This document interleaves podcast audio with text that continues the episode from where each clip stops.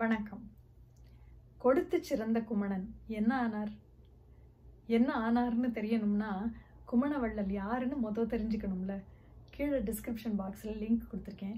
அந்த வீடியோவை பார்த்துட்டு வந்தால் இந்த கதை நல்லா புரியும். குமணனுக்கு இளங்குமணன் அப்படின்னு ஒரு தம்பி இருந்தான். குமணன் இப்படி புலவர்களோட பேசிக்கிட்டே இருக்கிறதும் அவங்களுக்கு அள்ளி அள்ளி கொடுக்கறதும் இளங்குமணனுக்கு சுத்தமாக பிடிக்கவே இல்லை. நீ பாட்டுக்கு இப்படி கொடுத்து கொடுத்து கஜானாவை காலி பண்ணிட்டீன்னா நான் அரசனாகும் போது எனக்கு என்ன இருக்கும்? அப்படின்னு சண்டை போட்டான். குமணன் சொன்னாரு நாம் அரசர்களா இருந்தா கஷ்டப்படுற தமிழ் புலவர்களுக்கு கொடுத்து அவங்களோட வறுமையை போக்கணும். அது நம்முடைய கடமை அப்படின்னு சொன்னார். ஆனால் இளங்குமணன் இதெல்லாம் காதலே வாங்கலை. சரின்னு குமணன் ஒரு முடிவு பண்ணார். எனக்கு அப்புறம் நீ அரசனாகிற வரைக்கும் நீ பொறுத்திருக்க வேண்டாம். நீ இப்பவே அரசனாகலாம். நான் இந்த நாட்டை ரெண்டா பிரிக்கிறேன். நீ ஒரு பகுதிக்கு அரசனாயிரு நான் ஒரு பகுதிக்கு அரசனாயிருக்கேன் அப்படின்னு சொன்ன உடனே இளங்குமணன் ரொம்ப சந்தோஷமா அவனோட நாட்டுக்கு குடும்பத்தோட போயிட்டான். கொஞ்ச நாள் தான் அவனை சுற்றி இருந்த அமைச்சர்கள்லாம் உங்கள் அண்ணன் இன்னும் கொடுக்கறத நிறுத்தவே இல்லை.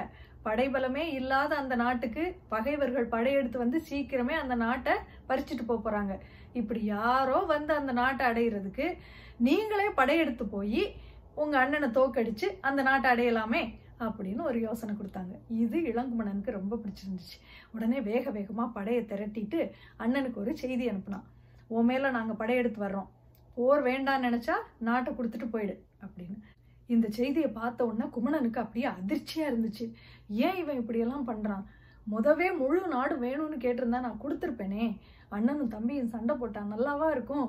யார் ஜெயிச்சாலும் தோத்தாலும் அவமானம் நமக்கு தானே. இவன் இவனுக்கு ஏன் இதெல்லாம் புரியவே மாட்டேங்குது அப்படின்னு ரொம்ப கவலைப்பட்டாரு. முழு நாட்டையும் நீயே வச்சுக்கலாம். போர் வேண்டாம் அப்படின்னு ஒரு செய்தி அனுப்பிட்டு காட்டுக்கு போயிட்டாரு குமணன். இப்பத்தான் இளங்குமணனுக்கு பெரிய பிரச்சனையே வந்தது. நாட்டையே விட்டு கொடுத்துட்டு காட்டுக்கு போயிட்டாரே குமணன் அப்படின்னு மக்கள் எல்லாம் குமணனை ரொம்ப புகழ ஆரம்பிச்சிட்டாங்க. அதே நேரம் அரக்கன் இவன் அப்படின்னு இளங்குமணனை ரொம்ப திட்டமும் ஆரம்பிச்சிட்டாங்க. இதுல இளங்குமணனுக்கு ரொம்ப கோவம் வந்துச்சு அண்ணன் உயிரோட இருந்தா தானே மக்கள் இப்படி அவனை புகழ்ந்துகிட்டே இருக்காங்க. அவனை கொல்ல வேண்டியதான் அப்படின்னு முடிவு பண்ணிட்டான். குமணனுடைய தலையை கொண்டு வர்றவங்களுக்கு நூறாயிரம் பொன் பரிசு அப்படின்னு அறிவிச்சான். மக்கள்ல நிறைய பேர் காட்டுக்கு போய் குமணனை பார்த்தாங்க. ஆனா யாரும் குமணனோட தலையை கொண்டு வரல. இந்த நேரத்துல பெருந்தலை சாத்தனார் அப்படிங்கிற ஒரு புலவர் காட்டுல போய் குமணனை பார்க்க போனார். பேசிக்கிட்டு இருக்கும்போது தான் தெரிஞ்சுது அவர் ரொம்ப வறுமையில் இருக்காருன்னு.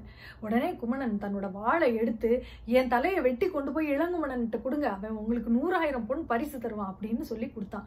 பெருந்தலை சாத்தனார் பதறி போனார். இவ்வளோ பெரிய பாவத்தை செய்கிறதுக்காக நான் தமிழ் படித்தேன் அப்படின்னு கண்ணீர் விட்டு அழுதாரு. அழுதுட்டு வாழை மட்டும் கொடுங்க அப்படின்னு வாங்கிட்டு விறு விறுன்னு இளங்குமணனை பார்க்க போனார். அங்கே போய் இந்த உலகத்தில் புகழ் மட்டும்தான் நிலையானது. இதை புரிஞ்சுக்கிறாம நிறைய பேர் காசு பணம்லாம் நமக்கு தான் சொந்தமானதுன்னு நினச்சி வாழ்ந்து அந்த புகழை அடையாமலேயே செத்து போயிடுறாங்க. ஆனால் இதை நல்லா தெரிஞ்சு வச்சுக்கிட்ட குமணன் சாதாரண புலவர்களுக்கு கூட யானை குதிரை மாதிரியான பரிசுகளை கொடுத்து உயிரோடு இருக்கும்போதே அழியாத புகழோடு வாழ்ந்துக்கிட்டு இருக்கான். அப்படிப்பட்ட குமணனை போய் நான் காட்டில் பார்த்தேன். அவனே நாட்டை இழந்துட்டு தான் உட்காந்துருக்கான் ஆனால் எனக்கு எந்த பரிசும் கொடுக்க முடியலையேன்னு தான் ரொம்ப கவலைப்பட்டான். கவலைப்பட்டுட்டு அவனோட வாழை உருவி என்னை விட சிறந்த பரிசு வேற என்ன இருக்க போகுது? இந்த வாழை வச்சு என் தலையை அறுத்து கொண்டு போய் என் தம்பிக்கிட்ட கொடுங்கன்னு என்கிட்ட கொடுத்து அனுப்புனான்.